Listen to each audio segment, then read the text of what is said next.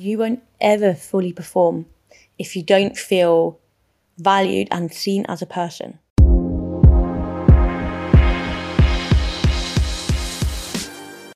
Hey everyone, welcome to our podcast, The Bold Tackle. We are your hosts, Sophie Howard and Oliver Howard, and we are ready to tackle bold topics in sport Highlight the women's football industry. and speak about the unspoken. If you are ready to get an insight into what really goes on behind the scenes, join us on our journey and listening. To the Bold Tackle.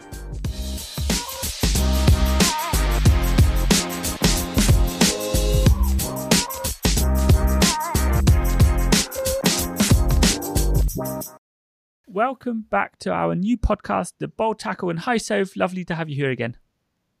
Hi Ollie, nice to see you again and welcome back everyone. So, if we started off the first episode talking about your career a little bit, how you got to where you are now, um, what I'd like to do is to talk about the last season you had at Leicester, that was a pretty difficult one for the whole team. Yeah, um, to say the least, last season at Leicester was a very, very tough one. It was a, a season where we held our breath for the entire time pretty much. Let's start at the beginning, because you started off staying in the league. Uh, it was a year after COVID, and you had Lydia uh, Bedford who kept you up uh, the season before starting off um, the season. Um, how was the preparation for the whole season?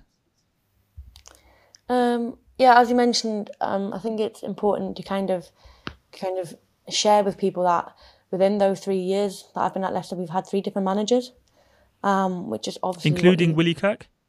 Yeah, including Willie Kirk. Yeah, um, we we started with Jonathan Morgan, um, and after getting promoted to the WSL, after I'd say less than half a year, um, Lydia came in um, as a new appointment, and um, she managed to keep us in the league.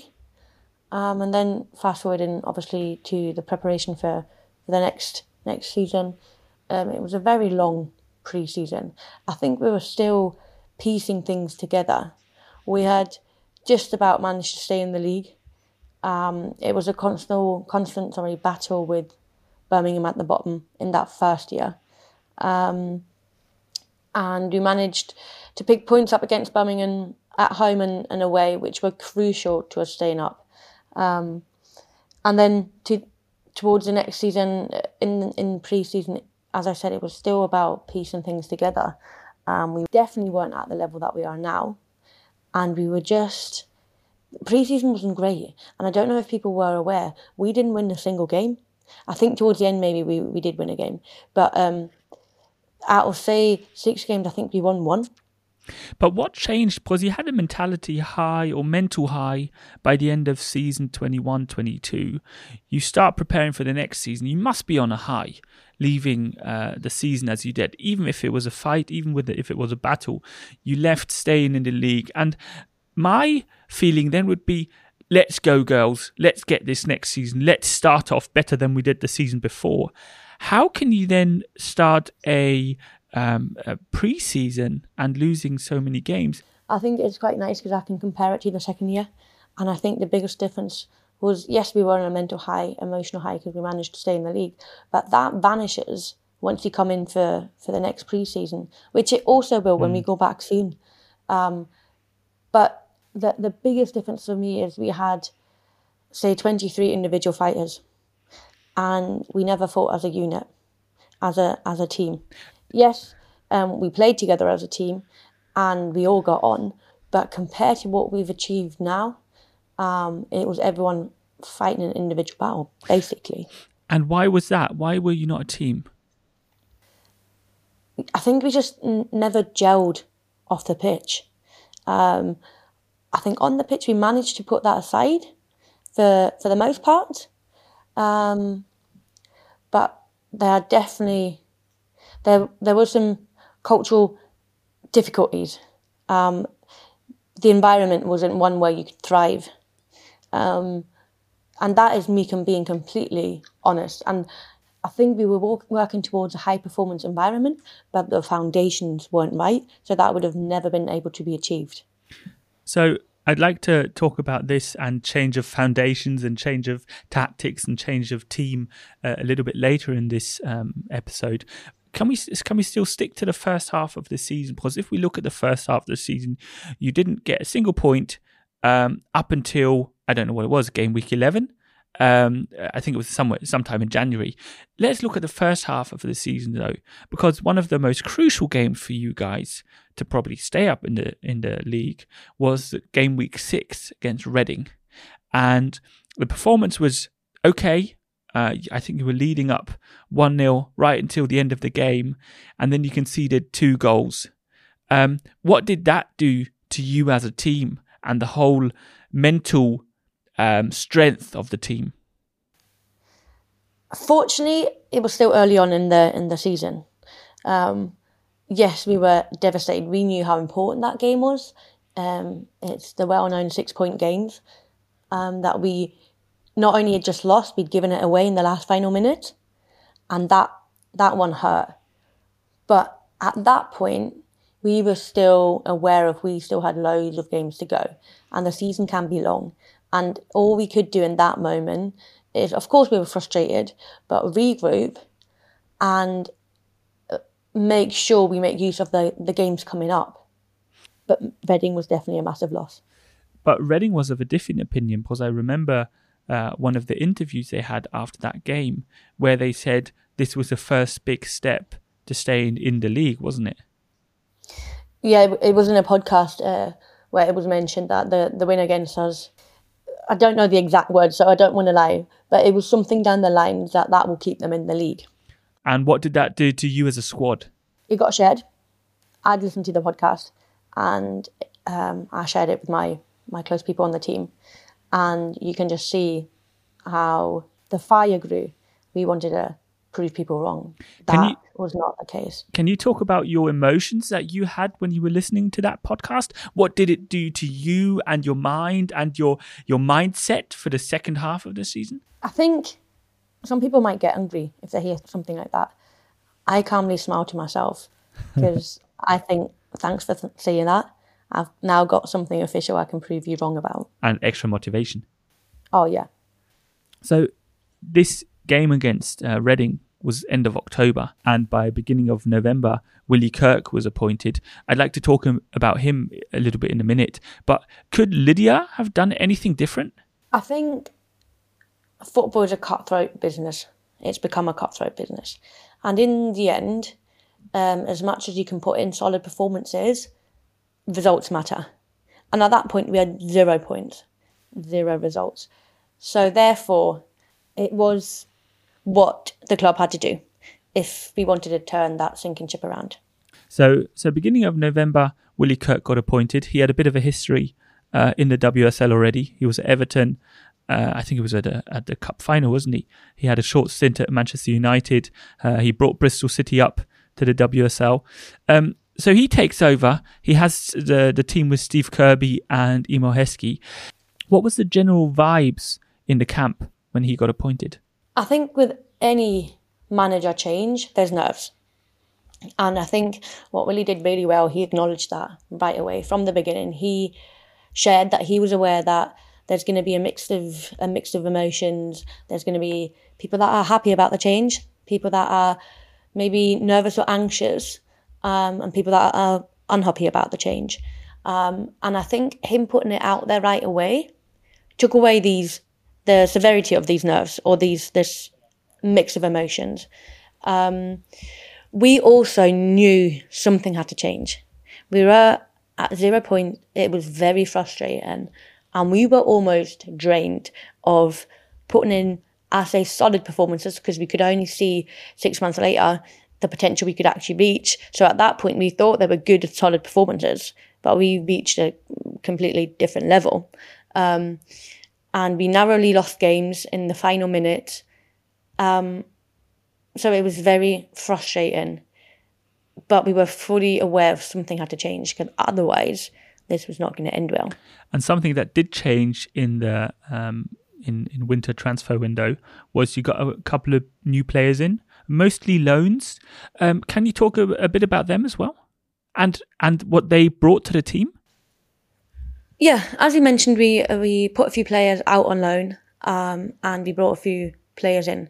I think the biggest thing that happened when Willie came in is, um, without sounding too brutal, but our culture and environment got completely ripped apart. There was a massive reset and it was a complete kind of rebuild. Can you give some examples? Change of personnel, um, many discussions about how we were not a high performance environment, and we had to bring back that competitiveness and also, I think, the trust aspect, which high performance is based on. And as I said before, we seem to be individual fighters, and we could only create a strong team by honesty and building that trust. And did uh, some of the new players bring any of these aspects as well when they came from different teams? Were they able to help in getting this familyness back together? I think all of them did because this is, as far as I'm concerned, how we recruit. We don't only recruit top class players, recruit people that can add to our culture, that align with our values, and are simply good competitive people. Um, and I say good competitive because you, I think you can have nice people, but on the pitch, niceness doesn't get you far. Did the people that have to had to leave on loan not have that? I think they were strong individual fighters, um, but that's not the direction that we were going in. You just mentioned one of the big changes being trust within the team, within the camp. Um, I I watched an interview between Gary Neville and Dele Alli, and we'll probably talk about mental health at some point in this podcast as well. But one thing that struck me, which might seem a little bit minor, was that uh, Dele Alli said how important Poch was for him, and that he was not at first point a professional footballer, but he was a person, and Poch cared about Dele as a person. So, how important within football? Let's talk about women's football, we can talk about football in general as well, but in women's football, how important is it that this trust between manager and player and maybe this we are people as well, how important is that? And not just focusing on this high performance, as you just said. I believe that being seen as a person, first and foremost, is crucial, is absolutely crucial, in even attempting to reach your potential. Um, you, I believe, you won't ever fully perform if you don't feel valued and seen as a person. Is that a, is that the case with most of uh, women's football teams? Well, you've you've been at a couple. I think that's a massive um, loophole uh, within management, and I think that is partially down to when you become manager, you go through attaining all your badges. And as far as I'm concerned, at at no point or a, a very small fraction, you talk about people management. You talk about how crucial it is that you're working with people. We're not a product, and um, we're not mannequins you can shove about. And that is something that needs to be reevaluated. Um, and obviously, if anyone that is listening has a different experience going through a coaching pass, then I'd love to hear about it. But I do believe that's a massive, massive um, area that needs to be improved. I think uh, coming from the business side and not from the football side, I see very similar situations in business that people can be very good at their job. They become a manager, but they have no clue of how to manage people. And I think that's when companies start to crumble when people management is not right. Because a person, I think, generally, if you work with them as a person, they'll do anything for you if they know the trust is on both sides. And I think, going back to this interview, just very briefly, I think that was one point that was not highlighted when it was talked about in the media because they focused on all the other really, really bad things. But I think that is something that can be changed within well, the, everywhere, not only the football industry, but every industry. Um, and that could bring whole companies, football teams, very, very far. Um, let's talk about Janina Leitziger just a little bit. Um, because we'll talk about her at the end, maybe um, when we when we highlight the new season. How important was it to have a goalie behind you that you could trust? Yeah, I think before we talk about Janina, our goalkeepers um, had a tough time that that first half of the season. Um, things weren't going well, and when you concede goals and you concede goals late, everyone looks at the goalkeeper. And simply put, in those moments, it didn't look great. What everyone forgot is what happened before that. But for the outside world, that's all that matters. But bringing in Janina was, first of all, a massive loan signing. No one um, was even aware that we were capable of, of making such a signing. And it was the moment things changed. And I'm not saying Janina was responsible for everything that changed because I think we cannot forget all the players that went through the whole season, through all those exhausting times, and managed to, I guess, shift it around. And then with adding, adding more players with that quality of, say, Janina or other players we brought in in January, the loan players, um, that all con- contributed massively to what we were building that second half. Um, that's why we were capable of doing what we did. It was just one part of the puzzle. Exactly. Um, because what we can't forget is you learn from those times of hardship. And we had many players that had been through that in the previous season. We had many players now that were um, part of what we'd been through the first half. And that's why we could build that mental strength that everyone is talking about now. That didn't come overnight. That came because we had to go through those rough awful actually times. To build that mental strength, did you do anything in specific? the biggest thing was having to go through those times, but it's also built on, as I mentioned before, trust. Our culture being completely ripped apart and put back together to build a solid foundation which relied on the trust, which relied on accountability and responsibility. That's where that strength comes from because we were now in it together. And if one of us had a down day, we could lean on one another. And not only could we lean on one another, we called one another out to make sure you're coming back up with us. But what I find so hard to understand, and this is why I asked for specific examples, it's yes, the coach changed, but as you mentioned, you had a stability with Steve Kirby still being there. And you didn't get many new loan players. You didn't loan many players out. The team in general, and this is why I always find hard to understand when a manager changes and his mental strength and view on the game changes completely. There must be something you do within training, within uh, your team talks, within the tactics that changes this way to approach the whole game and the whole situation. Yeah, I think I'm going to kind of summarize um, everything that changed because if you kind of go go into detail, a lot of things changed. I mentioned the culture, and the biggest thing there was we were holding one another accountable, and um, the All Blacks talk about it in their book in, in Legacy. Like, you can't have dickheads. That's what the what words they use. Um, you can't have people that are doing their own thing and that's what changed. Um, to be brutally honest, is I think we'd lost the dressing room before the manager change, and if that has happened, in my opinion, there's no way back. So it was a downward spiral. Um, but with that change, um, as I mentioned, accountability, we could not do what we wanted anymore. It was we were part of a big project, a big puzzle. You better play your part, otherwise you're gone. And that was made very, very clear. You better follow what we are doing, or you won't be here next season.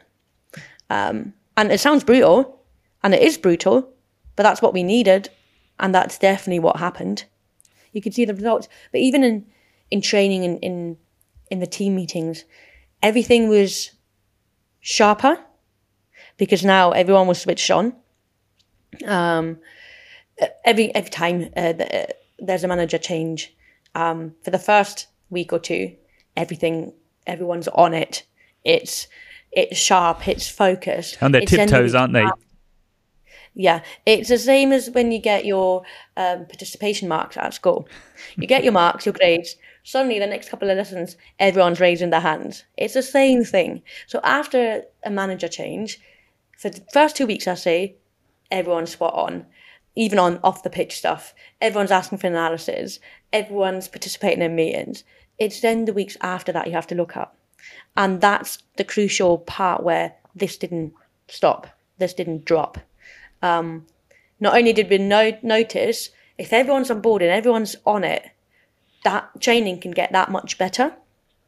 Um, I think from Willie coming in, training changed in a sense of not every day was the same in terms of intensity, duration, content. It was very specific. That day we're doing that, that day we're doing that, that day we're doing that.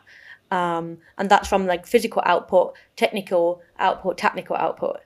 Um, so that's something that got shared with us, and we were all on board. So we knew Wednesdays is going to be tough. We better get through that somehow. And I think that change in physicality you did see. Did anything change within his tactics as well? Because he was still bottom of the league, it was still more about defending than scoring. Well, I think actually you're saying that, but for me, the biggest thing is we went out not to defend our goal, we went out to attack.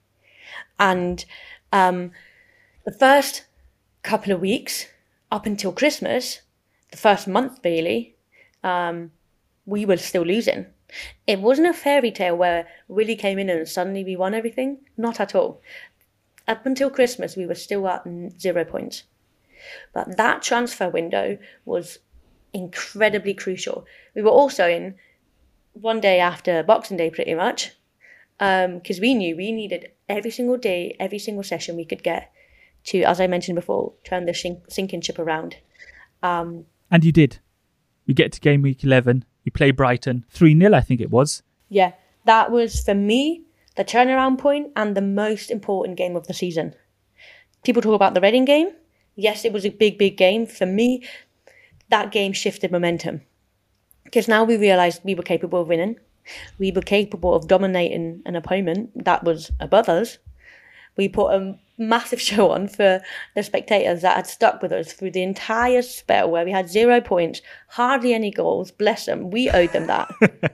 you talk about dominating an opponent, and the game that more or less impressed me the most was Liverpool. Yeah, you won against Brighton 3 0, but watching the Liverpool game, you seemed like a different team. You seemed like you've been doing this week in, week out. Of course, you have the top teams where it's a hit or miss, and most of the times it's a miss. But looking at Liverpool, you were dominating them. There was no chance they were going to get anywhere past the defence. And your strikers and the whole attacking team just looked so sharp. We're going on the pitch and we're going to win this. What was crucial against Liverpool is we got the first five minutes right. We came out, we put a hard tackle in, and every time a red player touched the ball, we had about three blue jerseys around them. And that set the tone for the game. And then we could let the football do the talking. But isn't that exactly the times? That, well, that's at least that's the times that I loved going on the pitch when you were suddenly seeing your whole team around you running, attacking. And for me, the best parts in football was never scoring or anything. It was seeing your whole team tackle, and being the player goes past you, say, "Oh, two more there," and it's this is fun. And you, oh, I'm going to go back and cover them. And it's this togetherness that brings the you can hear it maybe in my voice brings the whole football love love back to me. It's fighting as a team and going as a team and being a family. Yes, 100% I can agree. That game felt like we not only had 11 players on the pitch, it felt like we had 22 probably, but we were so in sync. We, we, I knew exactly what the player on the left wing was doing. Um, probably the striker knew exactly how I was now going to tackle that ball or that player. We we knew what we were doing together and we got so pumped after those first five minutes. There was no way anyone or anything was going to stop us that day. And I think you talking about how crucial um, those parts of the game are, um, we can't forget that we had come of having zero points and we'd come off of putting good performances in and losing last minute. So that is somewhere still in your mind. And sometimes we were still quite a young team. Sometimes I think that got to our head. And that is what happened against West Ham, in my opinion. You play with freedom, suddenly you reach a new potential. You play with the fear of failure because now the pressure's on you a bit. Everyone's watching. We did not have this pressure at the beginning. The pressure came because we put in performances. Everyone's watching now. We know we can pretty much close the deal against West Ham. And I say we fail because, in my opinion, we have fear of failure. So now you're playing rigid. Now you're playing, you're stiff and things aren't working. You're hesitant. Maybe the first pass is not getting there and now you're second guessing what you're doing. And that's what happened, I think. And that is what we have to change in the next season. Mm. That, okay, that job is done now. We've stayed up. But now we have to reach a new level mentally, I think. I think you just need to build that love of tackling, defending, and giving it giving it your all as a team. Because looking at the game against Arsenal, big team, but you guys were 100% focused. You were so close to getting a point, and you would have deserved it as well. But that just goes to show that you as a team really have a chance to annoy the big teams. But how devastating is it to just miss out in games like this in the last second? It was frustrating more than devastating because I think the fact that we were even disappointed and annoyed almost that we didn't get a point from that game showed how far we had come. Yeah. And um, different to Liverpool, when we played Arsenal, we did not dominate the game, in possession, but we won't against the big team. We are fully aware of where we are with the journey of Leicester City. But I think what we did there is we fought. We put a dogfight in. And um, there was definitely spells where we played really good football and where we broke them. Um, we obviously had done our analysis and we, we'd figure out areas how we or, or ways how we can break them. And we had a few good chances, but it was more about Arsenal was very fluid in the way they play. So for us, it was about first of all winning them individual battles, um, and a lot of us did that day. Where we got that from, not a clue. But if you see the person, yeah, if you see the person next to you winning their battle, I better make sure I win mine because otherwise I'm letting that person next to me down. And it worked that game. And we put a, an extreme, extremely big shift in that day. So it was really disappointing when we when we conceded that latest goal. Um, but as I said earlier, to to see how far we'd come was almost a little bit of I felt pride. Um, it is you're proud of your family because what we created in that second half was it was your football family, yeah. I believe, and that's a the way we want to be portrayed. We're a tight knit family, and nothing's going to break us. And still, it came down to the last day. Although it was pretty unlikely that something would happen, it did come down to the last day for you to secure staying up in the WSL. How was your emotions and your feeling after actually making it? Oh, we were delighted. We were absolutely over the moon. Do you know it made it extra special that um, we had loads of fans travelling to the game, and Leicester Brighton is not close. So they took a massive journey on themselves to be there. Um, it again wasn't a pretty game, but what we'd learned, and again, we learned the lesson through shit situations. We weren't le- learn lesson through tough times, and we'd almost, I said, failed against West Ham the week before because we'd played so much better before, and we were capable of winning that game and staying in the league at home um, with our home fans. And it was too nice. It would have been too nice to be true, kind of thing. And we'd learned from that because we hadn't done ourselves justice by performing the way we did, and especially mentally coming out the way we did. So we knew we had to put that right against Brighton, and we did. As I said, it wasn't a pretty game, but we stuck together. Um, there were tough spells that we we rode the wave in those spells, but um, in the end, we won, and we stayed up in the league. How important was the support from all your fans? Because seeing the growth over the last couple of years, it's grown massively, uh, but you're still not quite there in in terms of numbers where you want to be. But how important is it to have this um, this core support from the from the fans and them traveling with you because you always talk about home games and away games in the men's football um, where you have the full support behind you and it's just that little bit easier to get where you want to be is that starting to portray in women's football as well with the fans being there Do you want to achieve more when you have them with you? It definitely, um, it definitely helps. The support definitely helps, and I think as a club, but as women's football, we always make sure we let them know how much we appreciate it. Um, there are spells in the game where you are completely exhausted, and when you hear the people in the stand shouting for you and encouraging you, they can't give you a pair of uh, fresh legs, but they can definitely get you over the finish line, so to speak. Second breath. Yeah, yeah, pretty much. Um, and they're the games that you need them so much. And I think I always mention this for the fans to stick with us through so many games and having zero points at Christmas. it was our responsibility to give that back to them. And we always discuss this as a team. We can smile about it now, but we we owed them so much. After games where we lost 8 0, they were still there encouraging us to keep going. Yeah. And it was almost, I felt bad for them that we just put them through that. But just quickly talking about these big losses we had within the season, that had also come from we had set out to play a certain way. And this was a long time, long term project. We were building an identity of who we wanted to be on that pitch.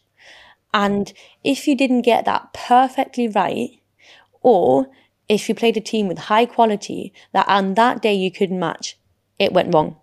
And that's why, even though we were building, we were improving, there were days where we had to suffer massive losses because teams with the quality of, say, a Chelsea is going to pop you if you don't get that right.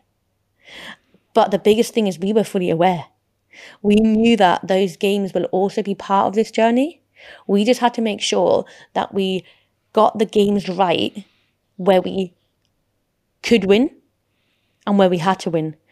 But the biggest thing is we the, the way we went out to play was always the same in a sense of our kind of principles. But unfortunately, we still had to suffer big losses. But that's also for an outlook for next season. That's where we have to close the gap.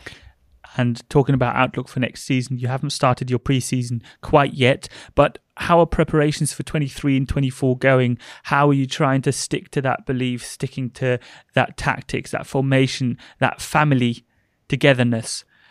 How are you preparing for next season? Um, the tactical, technical part, that's up to Willie. But the family part, the belief part, that's up to us players. And that's what's in our control. And that is what we're going to work on from day one because we saw how we never stopped believing. And it was tough at times. And sometimes we needed our teammates to make us believe again, I say. Um, but if there's something you can take away from last season is that Foxes never quit. And we did not quit. We were, we were na- named mentality monsters at the end. And that's what one of our biggest strengths that other players and other teams didn't go through. And that has to be our super strength lovely thing to be called mentality monsters. That's something to work with. I take that as a compliment for our team. That not everyone has that, and not everyone can build that. And we managed to build that from an awful situation we were in to kind of get it over the finish line with a smile on our face. Just last but not least, I'd like to talk uh, about the transfer window that we've seen so far for your team. Um, so there's a couple of big signings that have been made. Um, and obviously, you're losing Ashleigh Plumptre, um, which is, uh, I find, a big loss. Um, can we talk about her first of all before we maybe uh, talk about the signings? Yeah, um, Ash leaving the club and, and the team is, as you said, a big loss. Um, we're fully aware of that. I think um, Ash is a very thoughtful person she will have not made a rash decision. She will have thought it through, and there will be a reason why she made that decision.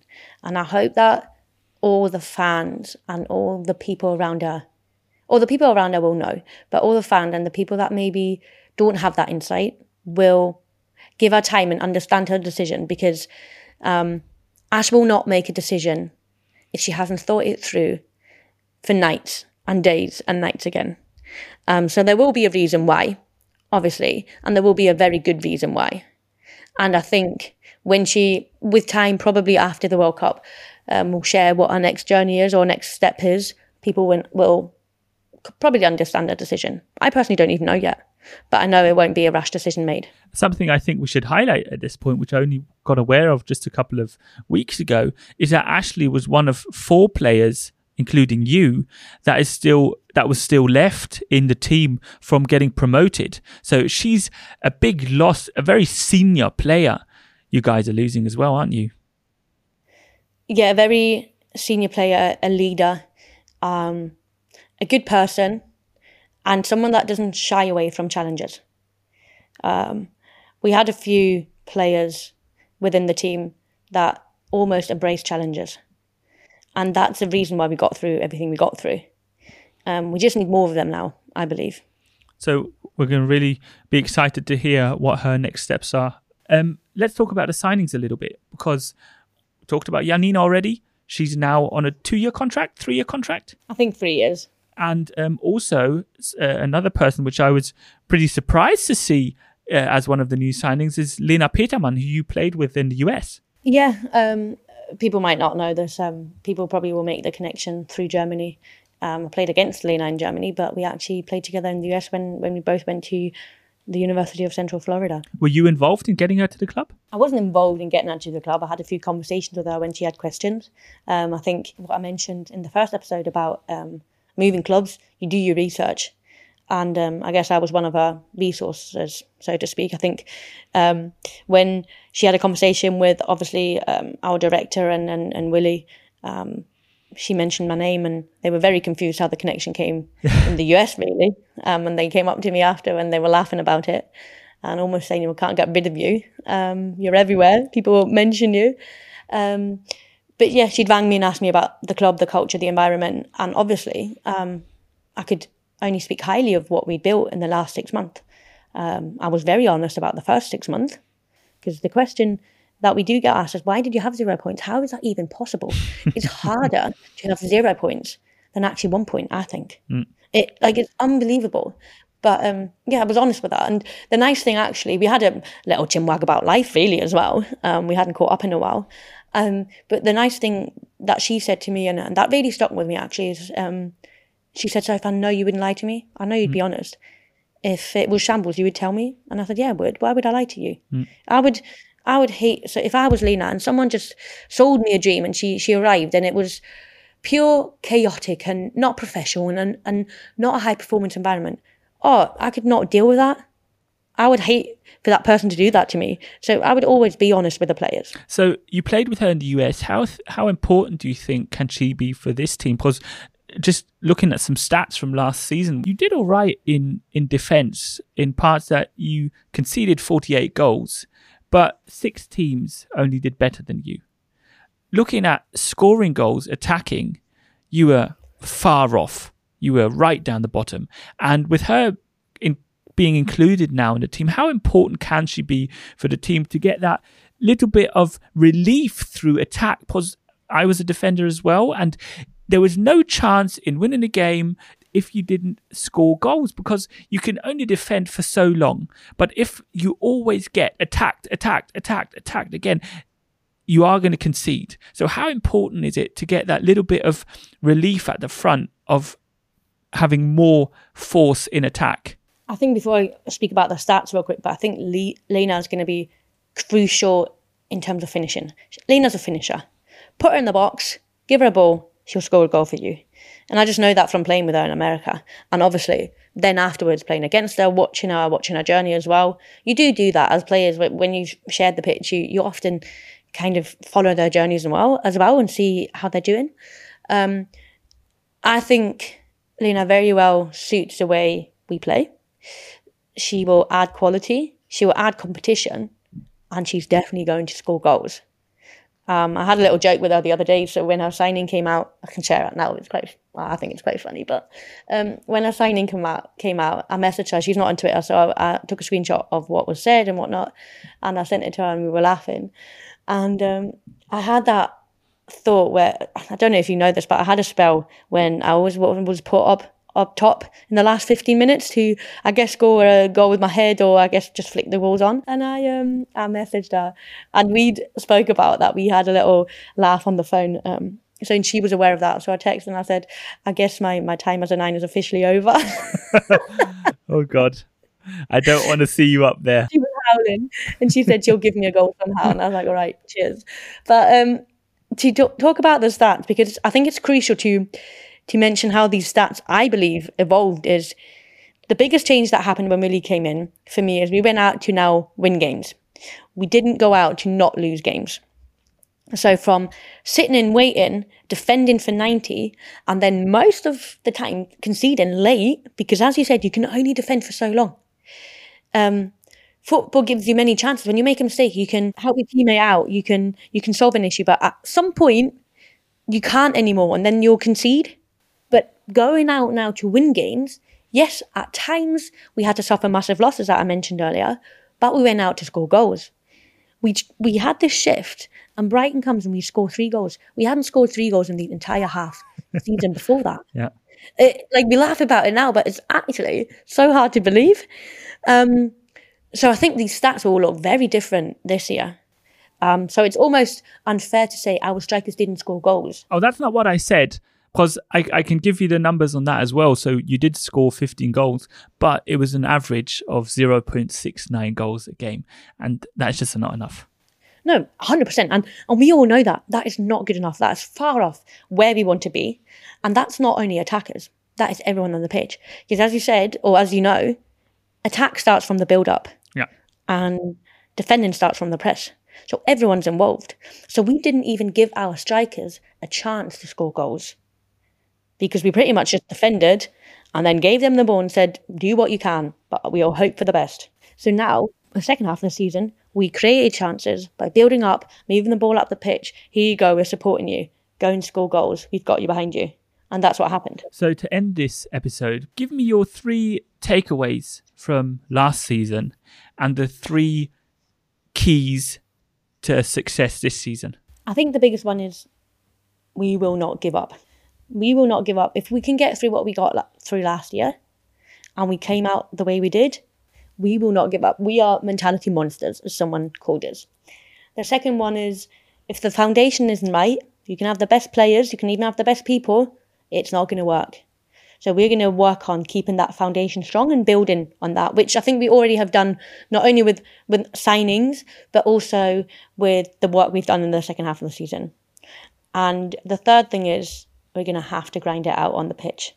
And that is sessions where you lose your legs and you can't walk and you're almost crawling back to the changing room and you come in the next day and it's the same thing. but we are ready. Yeah, you laugh. It's awful. But we are ready to put ourselves through that to be ready for the season. So thank you so for all your time and all your insights again. It was it was lovely talking to you again. Thank you everyone for listening in. Sign up and we hope to see you soon. Thanks everyone for listening and we'll see you in the next episode. Take care.